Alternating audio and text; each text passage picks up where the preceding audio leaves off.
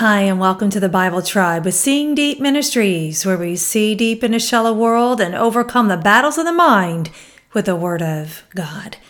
Every day is a mixed bag of challenges and blessings. We do not know what a day may bring forth, but we who are in Christ do know what will happen one day when the day of the Lord comes. Live each day with that day in mind. Reading today from Zechariah chapters 11 through 14, and the verse of the day is Zechariah 14, verse 9. And the Lord will be king over all the earth. On that day, the Lord will be the only one, and his name the only one. In context, Zechariah is warning about the day of the Lord that is coming. According to the Enduring Word commentary, Zechariah seems to have the very end times in view when Jerusalem will be surrounded and attacked by some type of international force.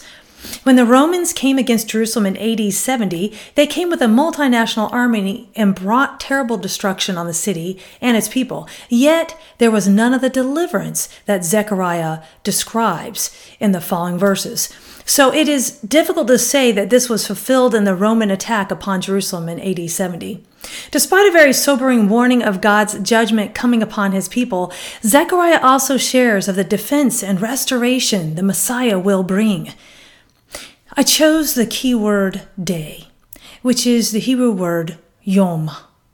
As defined as a literal day by evening and morning in Genesis or a figurative day, according to the Theological word book of the Old Testament, day is surrounded by many theological themes. In this context, the word day refers to the day of the Lord, when Christ will return.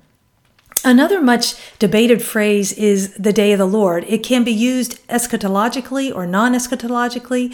It is a day of judgment and or blessing. According to gotquestions.org, besides being a time of judgment, it will also be a time of salvation as God will deliver the remnant of Israel, fulfilling his promise that all of Israel will be saved. We see that in Romans 11 26, forgiving their sins and restoring his chosen people to the land he promised to Abraham. The final outcome of the day of the Lord will be that the arrogance of man will be brought low and the pride of men humbled. The Lord alone will be exalted in that day. Isaiah 2 17. The ultimate or final fulfillment of the prophecies concerning the day of the Lord will come at the end of history when God, with wondrous power, will punish evil and fulfill all his promises. Thought of the day live each day with the day of the Lord in mind. Ready or not, it's coming. Application. Sometimes life can go by so fast we don't live intentionally. Bearing in mind what is coming helps us to live worthy lives. Go with God and His precious word, friends. Tune in tomorrow as we head back into the book of Psalms.